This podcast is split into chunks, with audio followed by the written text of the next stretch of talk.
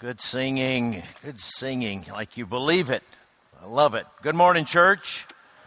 Please turn with me in your Bibles to page 786. It's the Bible for you in the pew. That's Habakkuk chapter 3. Habakkuk is uh, one of the minor prophets. We've been studying these shorter prophets that. Um, are several hundred years before the birth of Christ. We've been in Habakkuk for a while. It's only three chapters, but uh, a lot. There's a lot here. It's a unique book. It's a, it's a book in which the prophets, the, the, the prophecy is mostly a conversation between the Lord and his prophet. And he's complaining. Habakkuk has taught us how to express our complaints, our doubts, our fears to the Lord when He disappoints us. You may remember that uh, this is about 600 years before the birth of Christ, and the Assyrians are a geopolitical threat, and, and Habakkuk's complaining about that. He's also complained for sure about the need for revival of the church in Judah. And God says to Habakkuk, I've heard your prayers. I'm going to solve the problem. I'm going to send a nation called the Babylonians against the Assyrians. They're going to put them in their place. And by the way, I'm also going to revive the church. I'm going to take the church of Judah into captivity for about 70 years. I'll discipline them and and uh, and they will be purified and prepared to be the line through which my Messiah has come. Now, to that, uh, to appreciate that, imagine that you are complaining to the Lord and you're crying out to Him, "Revive your church, O Lord! Revive your church in America." And uh, you say, uh, Lord, this uh, North Korean threat, this, this dictator is, is uh, working uh, havoc in our geopolitical system, this North Korean threat. When are you going to set us free from that? And the Lord says, No problem. I'm going to send Iran. I'm going to take down North Korea. And then, by the way, I'm also going to take the American Americans into captivity for 70 years, and that'll revive the church too. Now, in the first service, which is a little more expressive than this quiet service, when I said that in the first service, I heard this, oh. Suddenly becomes existential, doesn't it? We, we can patronize Habakkuk and say, that little prophet, why did he get so upset when God didn't tell him what he wanted to hear? But there are oftentimes in our lives, in the providence we experience, that God isn't doing what we want Him to do. Do we trust Him? How do we get through that? Habakkuk shows us, or God shows us through Habakkuk, the nature of overcoming faith. And I want you to look at it as we begin reading in verse 20, the last verse of Habakkuk chapter 2, and then through verse 16 of chapter 3. The Lord is in his holy temple. Let all the earth keep silence before him. A prayer of Habakkuk the prophet, according to Shigionoth.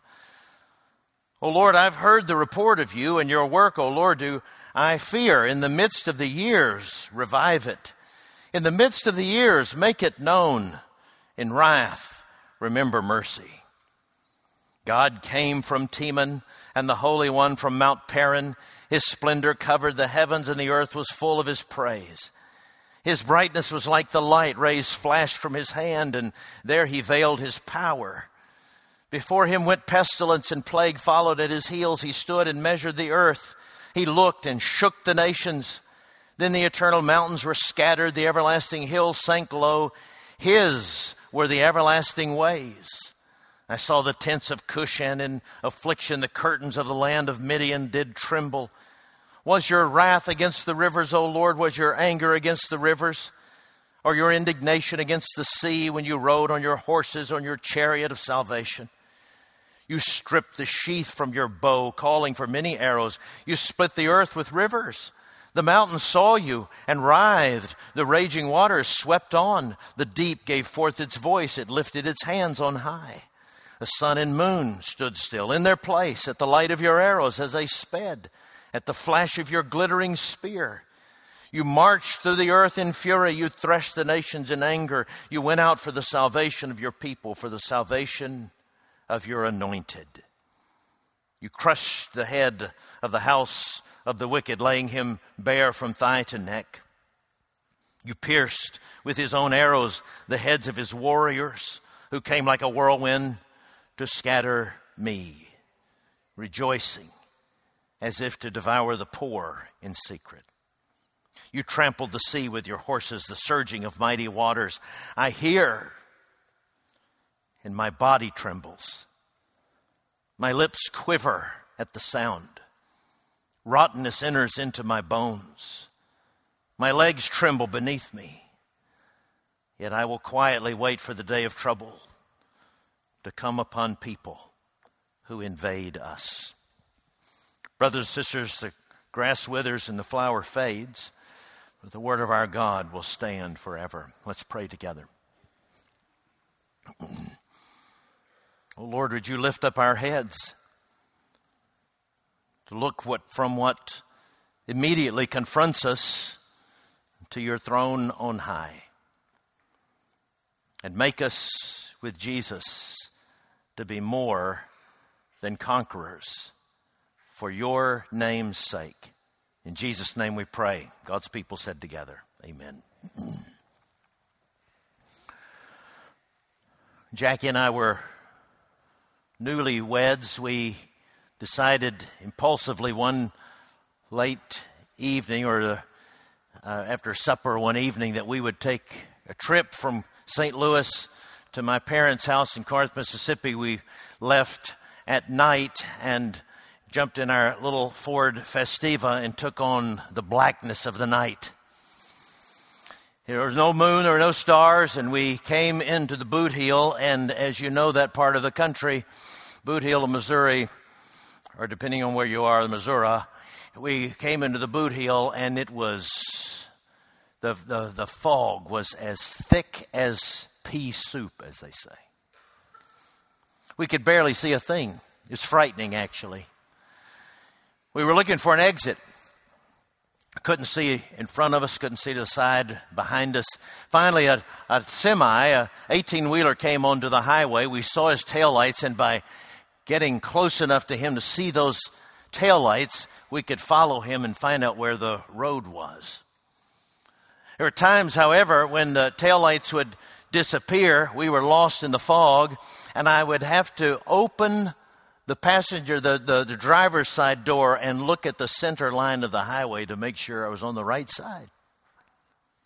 And when you catch the taillights again, or look up and catch the taillights, and and I was constantly checking the rearview mirror too because some people were driving as if they had night vision eyeballs and uh, they were trying to pass us and so forth. We were wondering if we get it rammed from behind, but there was another benefit looking behind. It would tell us we've made some progress. Maybe we're going to make it to an exit. We finally made it to the Dyersburg exit where we spent the night between St. Louis and Corinth, Mississippi. You may feel like you're in a, a metaphorical fog. Life is so obscure, so uncertain, you can't see what's in front of you. Can't find the center line. You don't know where to go. Maybe it's a international threat. Maybe it's something very private in your life. Maybe it's something in your neighborhood or your city. It's a fog and you're wondering, how am I going to go on from here? I don't know where to go. I'm terrified. I'm immobilized. I'm paralyzed by unbelief. Or maybe you don't know Christ at all and you're saying, how does anyone live in this world? Habakkuk faced all those questions, and Habakkuk shows us the necessity of keeping your head on a swivel like I had to that night in driving in that fog, of looking up to see the Lord and looking in to see yourself relative to the Lord and looking back to remember what the Lord has done thus far. That occurs in the context of your private and public worship. Let me show you how that unfolds in this passage, beginning in verse, verse 20 and verse 1 of chapter 3. Habakkuk shows us the need to look up when we're in the midst of a fog, a fog of unbelief. We need to look up to see the Lord. Sounds so Sunday schoolish, doesn't it? But look what Habakkuk does. The Lord is in his holy temple. Let all the earth keep silence before him. In uh, a prayer, verse 1, of Habakkuk. This started with Habakkuk's private prayers. Habakkuk, uh, you know, after he poured out his complaint to the Lord, remember he, he told the Lord, You are totally wrong on this one. You're, you're unjust if you let the Babylonians conquer us. And then, after he had made his complaint, he sat silently and waited for the Lord's answer. The Lord answered him, as we looked at over the last couple of weeks. And now his response is, The Lord is in his holy temple. By that private prayer, he has gotten the Lord back in front of his eyes instead of the enemy that was right in front of him. His private prayer. This private prayer is not just talking to the Lord all the time, telling him what to do, telling him how you feel. It is certainly that. But Habakkuk shows us it is eventually being silent and listening to him speak being silent or still and waiting for him to remind you he is God. Be still, the psalmist says. Be still and know that I am God. There's a, a book written by an, anonymously by a Carthusian monk in the 14th century, uh, monk in, in um, England. It's been a, a book about prayer has been helpful to me called The Cloud of Unknowing. And that monk says in his book about prayer lift up your heart to God with a humble impulse of love and have Him as your aim, not any of His goods. Take care that you avoid thinking of anything but Himself, so there is nothing for your reason or your will to work on except Himself. Be still and know that I am God. I had a seminary, when I was teaching seminary in St. Louis, I had a student who I'd known since he was in college. He was a very special friend. I, I loved him. I thought a lot about him, but uh, he had this uh, one problem. He never quit talking. He talked all the time. And uh, one time he came into the library, and uh, we had a very godly librarian, and uh, he asked this man, uh, he, said, uh, You know, I need help with my prayer life. What, what have you found to be helpful in your prayer life? And uh, my colleague very wisely, very tenderly said, You know, the first thing I find is necessary in prayer is, is to be quiet, it is to listen, and not always speak. Really, he said, Really? No words? No words. You uh, just just be quiet. Listen. Yeah, try it. Try it. You know how we often pray. Lord, what in the world are you doing? Give me this, give me that, make this happen, make that happen. Habakkuk poured out his whole heart to God. There's, God welcomes that, but eventually it's time to be quiet and get the Lord in front of you to be still and know that I am God. There's another monk, uh, predated this Carthusian monk, uh, uh, Benedict of Nursia, who's the founder of Western monasticism. And uh, he, he, had this problem. The, the, whole world was being taken over by unbelievers, and he's trying to encourage his pastors and trying to train them how they're going to keep their eyes on the Lord and not be rattled by everything that's happening around them, how they're going to preserve the faith. And so one of his primary strategies was to, to get them praying throughout the day, praying, as he put it, praying the hours. Not praying for an hour all through the day, but praying on the hours. And he had a name for a Latin name for each one of them.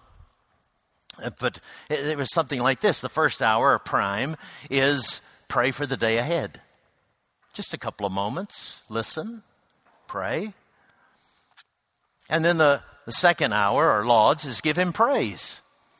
Just praise him, thank him. And then two, three, and four, three, four, and five, we're, we're basically prayers through the, through the middle of the day. Interrupt your work with prayer. Stop and pray. Stop and listen. At the end of the day, Vespers, pray in the evening. Thank the Lord for his help. Uh, confess your sins. And then he had a seventh one. It's in the middle of the night when you can't sleep. We call it vigil. Pray. It's a really helpful thing. You, you may uh, do it this way you could put reminders in your phone. Just six times. Don't put one in the middle of the, the night if you don't need it. But uh, maybe six, six reminders in your phone that will stop you and say, Pray now. Get the Lord in front of you. I'll, I'll, I'll tell you this it'll always be an interruption. It'll always say, Not now, I'm busy. It's part of the problem. Be still. Know that I am God. Get the Lord in front of you. But, but Habakkuk also shows us it's not only important privately to pray, get the Lord in front of us, it's essential publicly. Now, where do I get that? Verse 1 A prayer of Habakkuk the prophet according to Shigionoth. And then he sets out his prayer in the, the rest of chapter 3. What is Shigionoth? We're not exactly sure what it was, but we're pretty sure that it's a hymn tune. The, the following is a prayer that he says that I, that I prayed, but I've set it to music. I want you to sing it. It's kind of a novel thing, isn't it, in a, the American church? Can you imagine singing this kind of this kind of hymn? Can you imagine singing the earlier part of Habakkuk? Well, it was the Old Testament, even the New Testament practice to sing the Psalms. And most of the Psalms are laments and complaints. Lots of plenty of praise, too but they're very honest. You can get the impression, can't you, in the, American church sometime that, that, uh, that worship is always to be happy clappy. It's, I'm so happy. Here's the reason why Jesus took my burden all away. Hey. But we don't always feel like that. Sometimes we need a hymn like this None other lamb, none other name. One of those stanzas is My faith burns low my heart burns low. Love's fire thou art, however cold I be. By its deep wonder of want and woe, my heart cries out to thee. We need those kinds of prayers. A friend of mine has a lecture in his seminary classes called What in the World Do Miserable Christians Sing? And uh, he means by that, when you're miserable and you're in worship, what is there to sing? We need a combination of sweet and strong hymns and songs. We need a combination of happy, joyful, and mournful laments. Isn't it, a, isn't it amazing? Isn't it embarrassing that lament has become such an unpopular word in the American church? It's some kind of woke thing, people say. And lament comes from the Bible. We pour out our, our, our woes, our prayers, our heart needs, and we do it together. And together, then we don't feel alone, and we have this confirmation that we're in this together, and the Lord is in His holy temple. And we wait in silence on Him, and we're still before Him because He is in His holy temple on the throne. Habakkuk is ultimately looking at Jesus. He, he names him as the anointed later on. In the book of Revelation that we, that we studied last year, uh, the, the, the whole book of Revelation is oriented around the throne in the middle of it. The whole thing flows out from the throne. All of the the dragons and the terrifying serpents and so forth, they're all put in perspective as the Christian is urged to look at Jesus Christ on his throne. And so Habakkuk says, When I finally shut my mouth and I listened and I turned my eyes upward and I joined my voice with other believers, I realized Jesus, the Messiah, is on his throne. I'm not alone. He is working out his purposes, not just in me, but in the whole of the family of God. Look up. Look up. And when you look up, look in. Look in. You notice uh, Habakkuk, uh, the change that comes over him. Verse 2 and verse 16, they frame the chapter. O Lord, I've heard the report of you, and your work, O Lord, I do fear. I mean, I respect it. I am I'm amazed by it. I'm in awe of it. In the midst of the years, in view of that work, now that I've seen you on your throne again, in the midst of the years, please bring it back, revive it. In the midst of the years, make it known.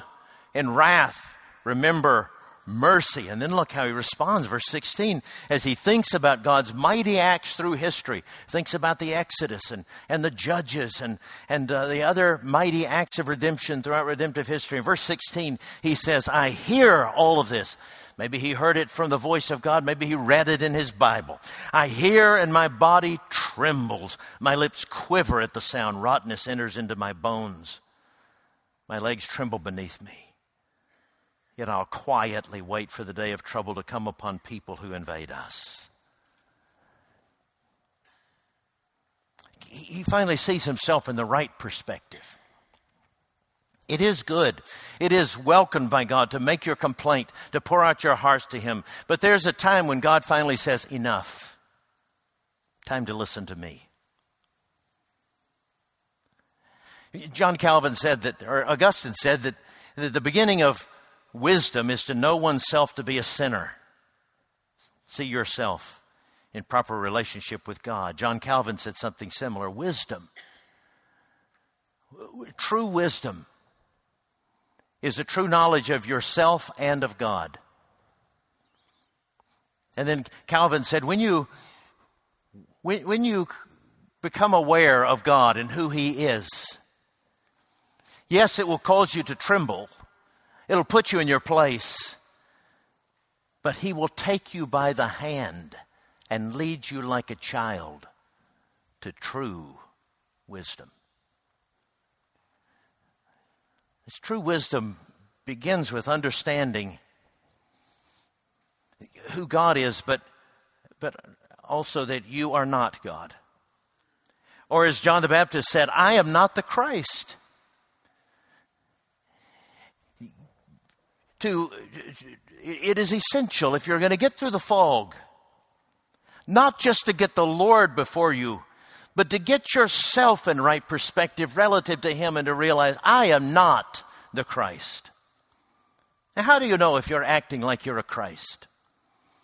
Well, it looks like this somebody who is acting like, and you may be a Christian, but you're by default acting like your Savior, like your Messiah, like it's up to you. When you're living that way, here's what you do you set your, your standards for what is acceptable. What is, what is it to be acceptable? What is it to be successful? What is it to be saved? You set a standard. And you either set that standard by your own, by your, with yourself as the standard bearer. That's when you're feeling good and you're confident and you're, and you, you're all uh, caught up in yourself. That's you. You set the standard and say, "I'm really, I'm really at the top of the heap." You can also set the standard by saying the standard is all those other people. What the, what the world tells me I should be. And then the messianic delusion occurs this way by saying, I've got to fix that. I've got to keep this up, this perfection that I see. I've got to keep this up. Or I've got to repair my defectiveness by making me like this standard. Here's the commonality Jesus is not in the picture. I am not the Christ is important for you and me to remember every day. Christ is the only one who has set the standard for what it means to be acceptable in His sight. Christ is the only one who is the judge whose judgment matters. And Christ is the only one who has set the true standard, and that true standard is impossible to reach. There's nothing you can do to yourself to make yourself conform to that standard. So, what is the hope? It is to give up trying to be the Christ and to say, You be my Christ. You make me what I am supposed to be. Forgive my sins. Start me on the path of total conformity to yourself. And whatever somebody else thinks about me, whatever the rest of the world says is wrong with me, and they promise some kind of salvation through more money, through esteem, by a degree, by changing gender, by being more acceptable sexually, whatever it is, whatever the latest salvation and gospel is being offered by the world, and they say, You're not good enough, when you know that the only judge whose judgment matters in the universe has said, You are right by me. It doesn't matter what anybody else says about you, it doesn't even matter what you say about you.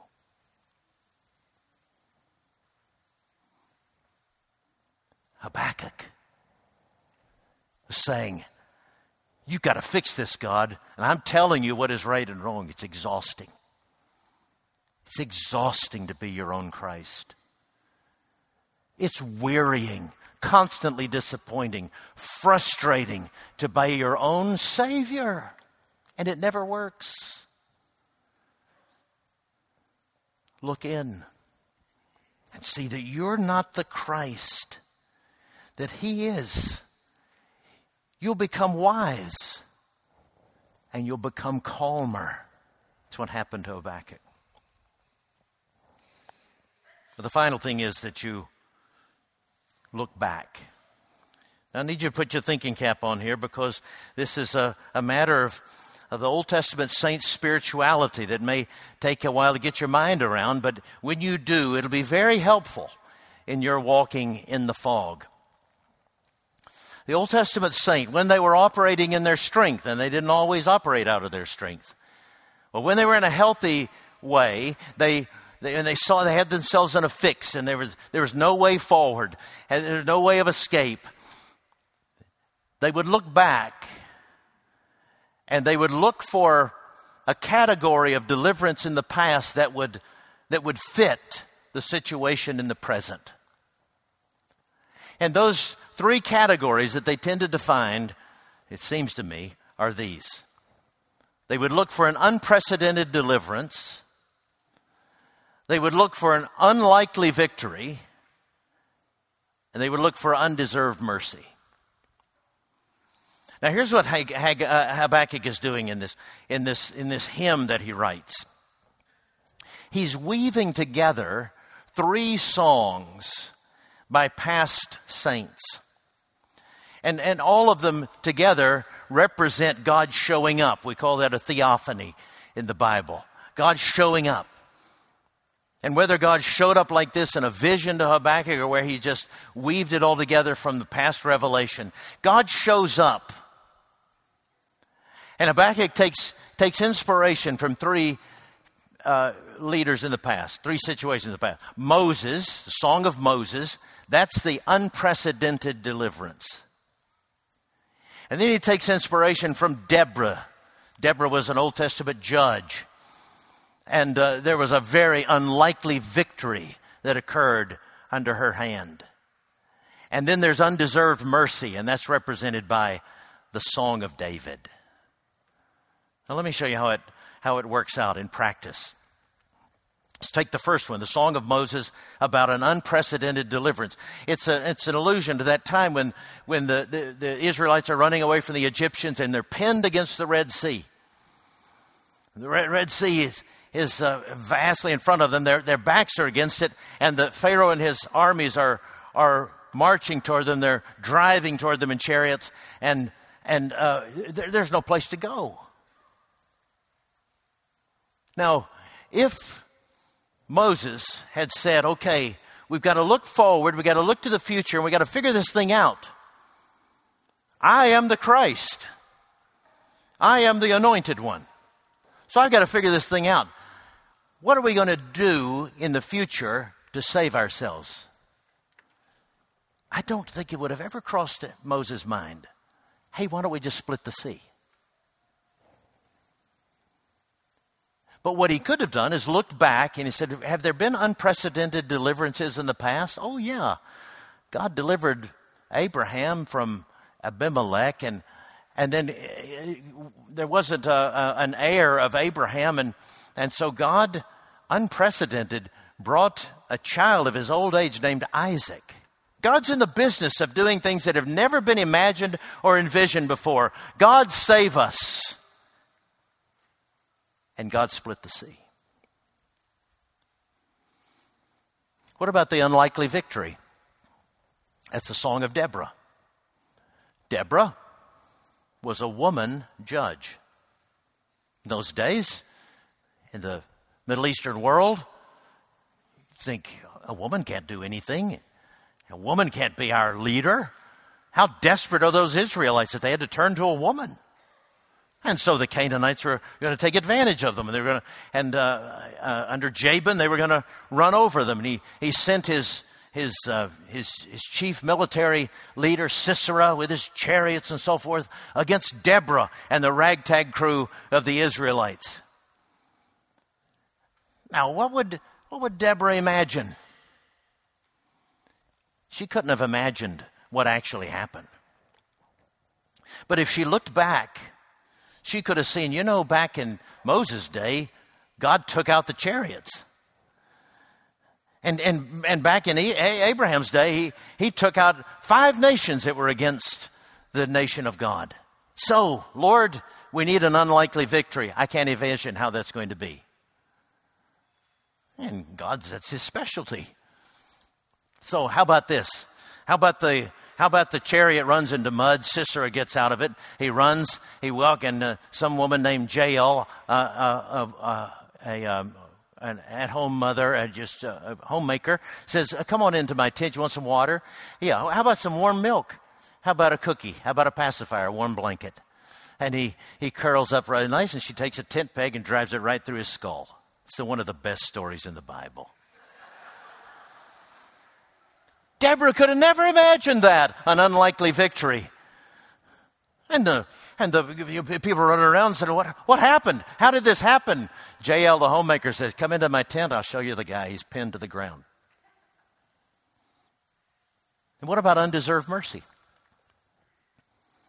David experienced all three of these categories in his life unprecedented deliverance. He killed a bear and a lion and a, and a giant. Unlikely victory. He did it with his bare hands and with a slingshot. What about undeserved mercy? Do I really have to say it? That he committed adultery and killed Bathsheba's husband to cover it up. And yet God preserved him. Not because he deserved it, but because he has this greater task, this greater mission of bringing forth the anointed, the Lord Jesus, through the line of David. So, what is it in your life that represents the fog? What an unprecedented victory, unprecedented deliverance, an unlikely victory, undeserved mercy. Would any of that help you out? Of course. And God will provide it. When you look at Him, quit being the Christ. Not because you deserve it, but because He's got a mission called the praise of His glorious grace. Now, this is the part of the sermon where you expect me to give you one of those super inspiring stories about how somebody went through a tough time and everything worked out so that they lived happily ever after. But I like to keep it more real than that. Because the truth is that the Lord takes us through many dangers, trials, and snares in order to prove that His gospel, His gracious grip on us, is more determined and more certain than any circumstantial faith. The real proof of the love of God in Christ Jesus, of His having you in His grip, is His taking you through those times of suffering and disappointment and trial and keeping your with your eyes on Him, not losing your faith, but persevering. I could dip into my letter file and, and pluck out any, almost any one of them and give you a testimony of the, of the Lord doing this for his people. but I picked this one this week. A young girl who wrote me many years ago. And she had experienced something in her life as one of the worst and darkest things I've, I've ever seen someone go through. And it was one of many things in her life. And she wrote me this You see if you don't hear Habakkuk in this letter. Looking up, getting God in front of you.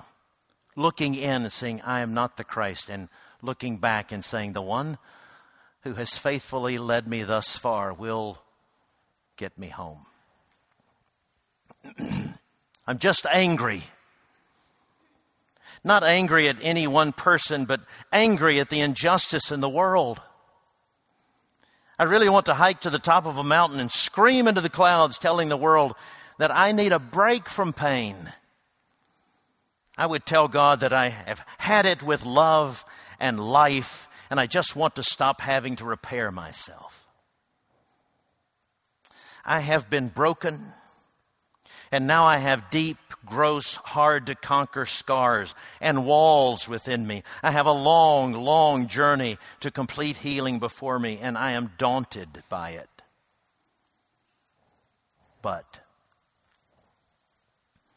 I live with a good, loving family, meaning not just her biological family, but her, her church family. I live with a good, loving family it constantly reminds me I am worth more than I can comprehend. They're very good to me, and I'm daily shocked by their thoughtfulness. Th- this disappointment, it's the ending of a chapter, not a book, right? I also feel terribly selfish for thinking these things instead of looking forward to all the joy that I know will come. On that note, Thank you for your sermon on Sunday about Jesus, our faithful Redeemer. I've been watching online. It's not the same as being there, but it's the next best thing. Pray for us, would you? Things will get better. I am sure. How do you say something like that? Only when Christ is fully before your vision on his throne. And you remember, I am not the Christ. And you look back and say, the one who has never yet failed his people in his progress toward bringing all things to the praise of his glorious grace, he has not abandoned me now, and he will get me home with joy. Let's pray together.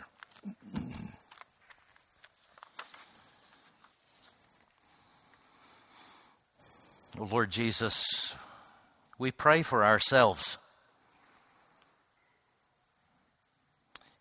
and ask that you would uh, relieve us of the delusion of thinking that we are the Christ. We pray, O oh Lord, would shake us down into our bones at the realization that the Lord Christ, the roaring lion, the lamb who was slain, is on the throne and ruling and reigning until he brings all things under his feet. The one who is faithful is the one who has called us. He's never yet left or abandoned his people and He will not abandon us now, but take us forward until every knee shall bow and every tongue confess Jesus Christ is Lord. In Jesus' name we pray. God's people said together, Amen.